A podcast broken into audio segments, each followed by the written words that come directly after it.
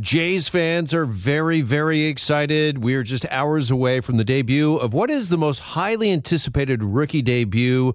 I don't know if ever, but uh, maybe in quite some time, anyway, since the likes of uh, Ken Griffey Jr. and A Rod broke into the major leagues. Vladimir Guerrero Jr. will play his first game with the Blue Jays later tonight.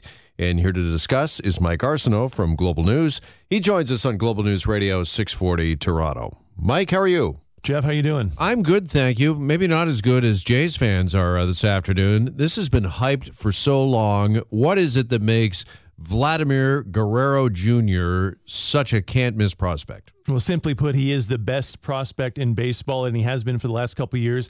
It's just the approach he takes at the plate. I mean, he's a young guy, 19, 20 years old, but he hits like a veteran, and he has unprecedented power. Like his dad, Vladimir Guerrero Sr., had tremendous power, and uh, Jr. has a very similar.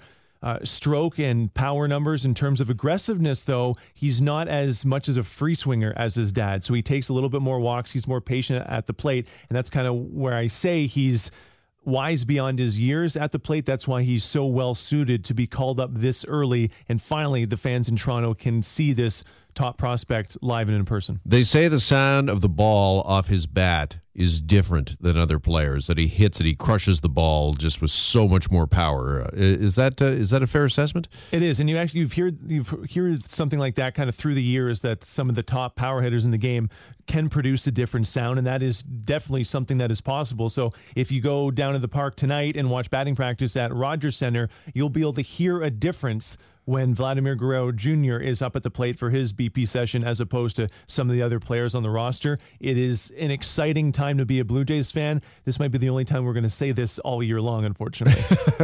well, I mean, it kind of begs the question why now, which we'll get to in just a second. But I wanted to ask you maybe one of the deficiencies in his game, as great as he is at the plate, what is he like out in the field? Is he going to get exposed out there? Uh, is he ready to be a major league third baseman? He's going to be serviceable. He's not going to win gold gloves. He's not going to wow you with unbelievable plays, but he can make the routine play, and that's really all they need from someone who is has as much offensive prowess as Vladimir Guerrero Jr.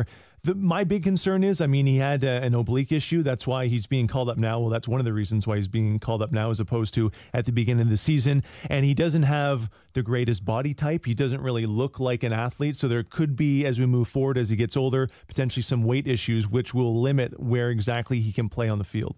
All right. Uh, you know, he's been compared to a lot of can't miss prospects, as I mentioned just a second ago, the Alex Rodriguez's and Ken Griffey Jr.'s uh, of the world. So there is a lot of hype leading up to uh, tonight's uh, debut here. Do you think that uh, Guerrero Jr. Do you think he's ready for this moment? I think he is. I think having uh, a father and an uncle who've played Major League Baseball kind of prepares you for this moment a little bit better than someone who wouldn't have that experience. And he's grown up around Major League clubhouses. So, in terms of that aspect, and he's been in prof- professional baseball for a number of years, I think he'll be okay. The, the media attention, that could be something a little bit different. I think it's going to be really the most hype game, definitely, of this season, but in the past couple seasons, since the Jays have kind of been struggling a little bit. So, that's going to be something to keep an eye on. Um, but it will be interesting to see how we how we can kind of handle it. I think he'll be okay, and he really has a struggle proof swing. I mean, everyone goes through slumps in baseball uh, as hitters because it's such a difficult activity in the realm of professional sports. But his approach at the plate is really good. His swing is solid. He can hit for power, but he can also hit for average. I mean, he had almost 400 combined across three minor league levels last year. So this, Incredible. when we say can't miss, this is the can't miss prospect. Okay, but do you have some concern? I don't have concern for him tonight. It's going to be more of a coronation and a bit of a love in down there at Rogers Center that the prodigal son has uh, finally arrived, much hyped uh, over the last uh, couple of years. But you know, as you just mentioned in baseball, it's maybe the hardest thing to do in sport is to hit that ball that's coming in uh, close to 100 miles an hour. The hand-eye coordination is unbelievable. I mean, you're in the Hall of Fame if you're successful one out of every three times you go up there, right? So if he struggles at the plate in, let's say, a, a couple of months, he's booting a few balls in the field and we know what Toronto is like and what this uh, market is like. Could this quickly become uh, too much to bring a, essentially still a teenager up? Well, I think that's an interesting point because we've never seen Vladimir Guerrero Jr. struggle at any level. And so everyone struggles at the major league level. Even Mike Trout will go through a slump for two to three weeks. So that's the question we can't answer yet. How will he handle struggling for two to three weeks? It's going to happen to everyone. And he hasn't really had to encounter something like that moving forward. So I can't really answer that question right now because I don't know what kind of resilience he's made of because he hasn't really had to face adversity at the plate so far in his career. That is some great insight there. That, uh, yeah, has he really had to struggle? Has he had to overcome? Has he faced adversity and conquered it? Because it's not only, I think, for uh, Guerrero Jr.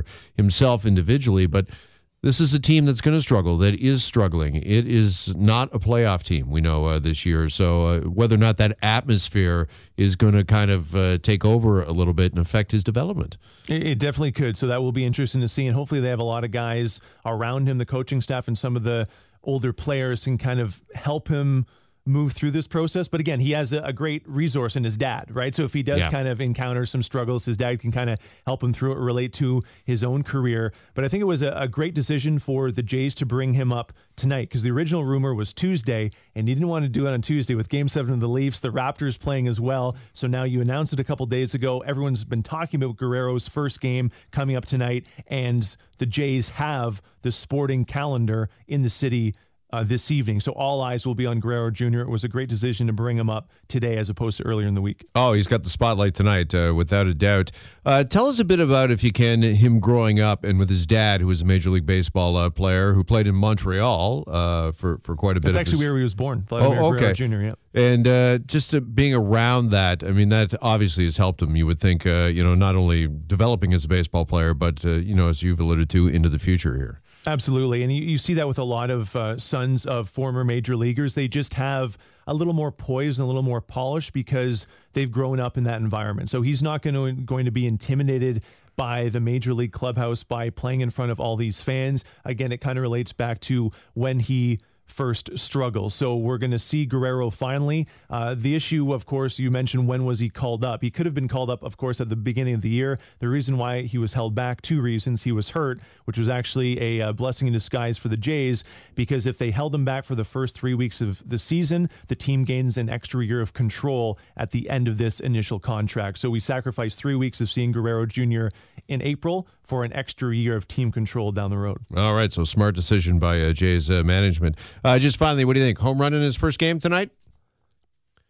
One for four, I think, with uh, an RBI and maybe an extra base hit. I'm not going to go home run, but I, I think he's going to maybe crash a double into the wall. That's my prognostication. I say moonshot first at bat. First pitch, there we go. no then, pressure. and then retire. You can't do any better than that. Just walk off. Yeah. Mike, enjoy the game and enjoy the weekend. Appreciate it. Thanks, you too. All right, Jays fans, enjoy the debut of Vladimir Guerrero Jr. just a few hours away at the Rogers Center. Enjoy your weekend. I'm Jeff MacArthur.